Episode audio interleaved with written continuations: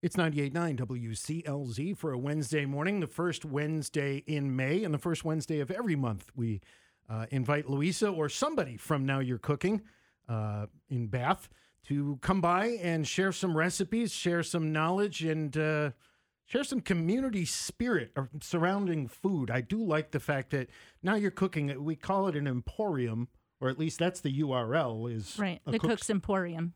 Uh, but when it comes right down to it, it's a great uh, community place to gather, whether it be Facebook Live or right there in the store.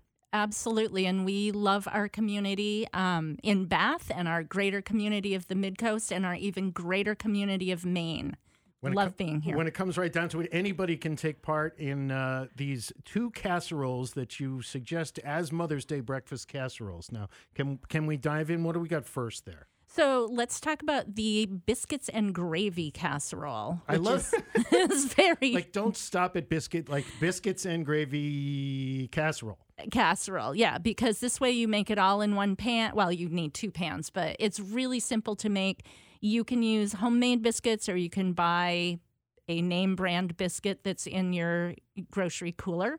Um, you can use whatever kind of sausage you like. If you like hot, spicy Italian sausage, that's great. You can even just use um, ground up sausage, uh, pork meat, and make it into sausage yourself. Yeah, it, it says right here, in even in the recipe, you're only baking this for 15 to 20 minutes. I mean, that's that's quick. Absolutely. And it takes, you get your biscuits in the oven, your first round of biscuits, make your gravy, pull the biscuits out, put your gravy on, put the rest of the biscuits in, stick it back in the oven. Super fast, super quick, super delicious. And- Decadent. Fits on one plate or fits in one bowl, which is important when you're attempting to carry a tray upstairs. Exactly. And goes great with, you know, scrambled eggs, fried eggs, poached eggs, whatever kind of egg you want to throw in there, or just eat the biscuits and gravy as is. whatever whatever floats your boat. We're right out of eggs. Yes.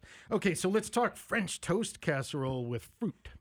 Yeah. So another very simple. Um, this one is great. You can put this one together the night before, get up in the morning, throw it in the oven, and off you go. Um, so you're basically using bread and a custardy egg mixture.